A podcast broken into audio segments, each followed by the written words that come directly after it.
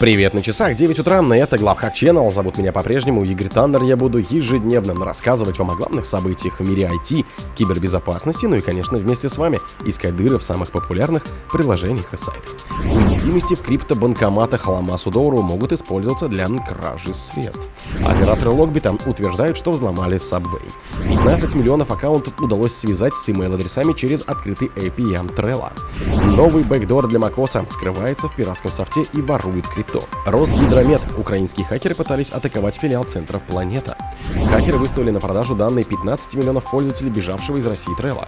Спонсор подкаста Глаз Бога. Глаз Бога это самый подробный и удобный бот пробива людей, их соцсетей и автомобилей в Телеграме. Уязвимости в криптобанкоматах Ламасу Доуру могут использоваться для кражи средств. Аналитики IO Active обнаружили три уязвимости в криптовалютных банкоматах Ламасу Доуру. Эти проблемы позволяют злоумышленнику, который имеет физический доступ к устройству, установить над банкоматом полный контроль и похитить средства пользователей. Уязвимости получили свои идентификаторы, и исследователи подчеркивают, что атака на устройство может быть выполнена с тем же уровнем физического доступа, что и есть у обычного клиента. Первая проблема, как объясняет IO Active, заключается в том, что во время загрузки машина позволяет пользователю взаимодействовать с оконным менеджером базы OS. Хотя время для взаимодействия составляет всего несколько секунд, этого вполне достаточно для того, чтобы пользователь мог запустить установленное приложение или открыть окно терминала. Отмечается, что для использования такого низкоуровневого доступа злоумышленнику нужно вводить команды, что обычно невозможно без подключения клавиатуры. Однако устройство Amasu поддерживает читывание QR-кодов, и исследователи воспользовались этой возможностью, создав вредоносный код с полезной нагрузкой. Операторы Логбита утверждают, что ломанули Subway. Сеть ресторанов быстрого обслуживания Subway начала расследование после того, как в минувшие выходные их группа Logbit заявила, что взломала системы компании и похитила огромное количество информации. Крупнейшая сеть сэндвичных делает вид, что ничего не произошло, говорится в сообщении, опубликованном на сайте Логбита. Мы похитили внутреннюю информацию и системе SAPS, которая содержит сотни гигабайт данных и все финансовые данные франшизы, включая зарплаты сотрудников, выплаты роялти, комиссионные мастер франшизы, оборот ресторанов и так далее. Хакеры добавляют, что дают Subway время, чтобы компания пришла и защитила свои данные, а если этого не произойдет, злоумышленники обещают продать похищенные конкурентам. Из сообщений хакеров не ясно, было ли в атаке задействован шифровальщик или же Логбит вымогает у компании деньги исключительно за похищение данных. Дело в том, что в последние годы вымогатели все чаще поступают именно так. 15 миллионов аккаунтов удалось связать с email-адресами через открытый API Trello. Недавно на хакерском форуме появилось объявление о продаже 15 миллионов пользователей Trello. Хотя почти все данные, представленные в этом дампе, являются общедоступными, это не касается адресов электронной почты, связанных с профилями пользователей. Ибо исследователи выяснили, что хакер использовал общедоступный API Trello для связывания почтовых адресов с профилями людей. Новости об утечке Trello появились еще на прошлой неделе, когда человек под ником Эмма пытался продать данные 15 миллионов пользователей Trello.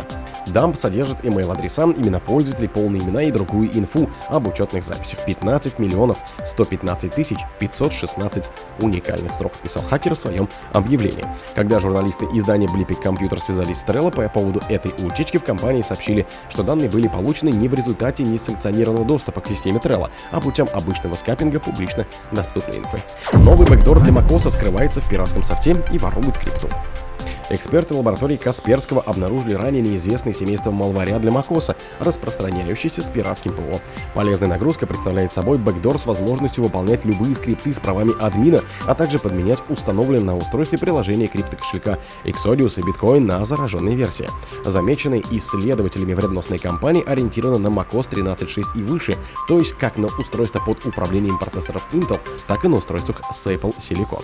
Скомпрометированные образы содержат не только пиратскую версию, как какого-либо софта, но и активатор для него, который пользователю предлагается запустить, чтобы пропатчить приложение. Внешне активатор выглядит довольно просто, в нем есть только одна кнопка патч, после нажатия которой система запрашивает у пользователя пароль. Росгидромет украинские хакеры пытались атаковать филиал Центра Планета. Украинские хакеры хотели атаковать дальневосточный филиал Российского центра космической гидрометеорологии РФ Планета. Об этом сообщили в Росгидромете, пишет ТАСС.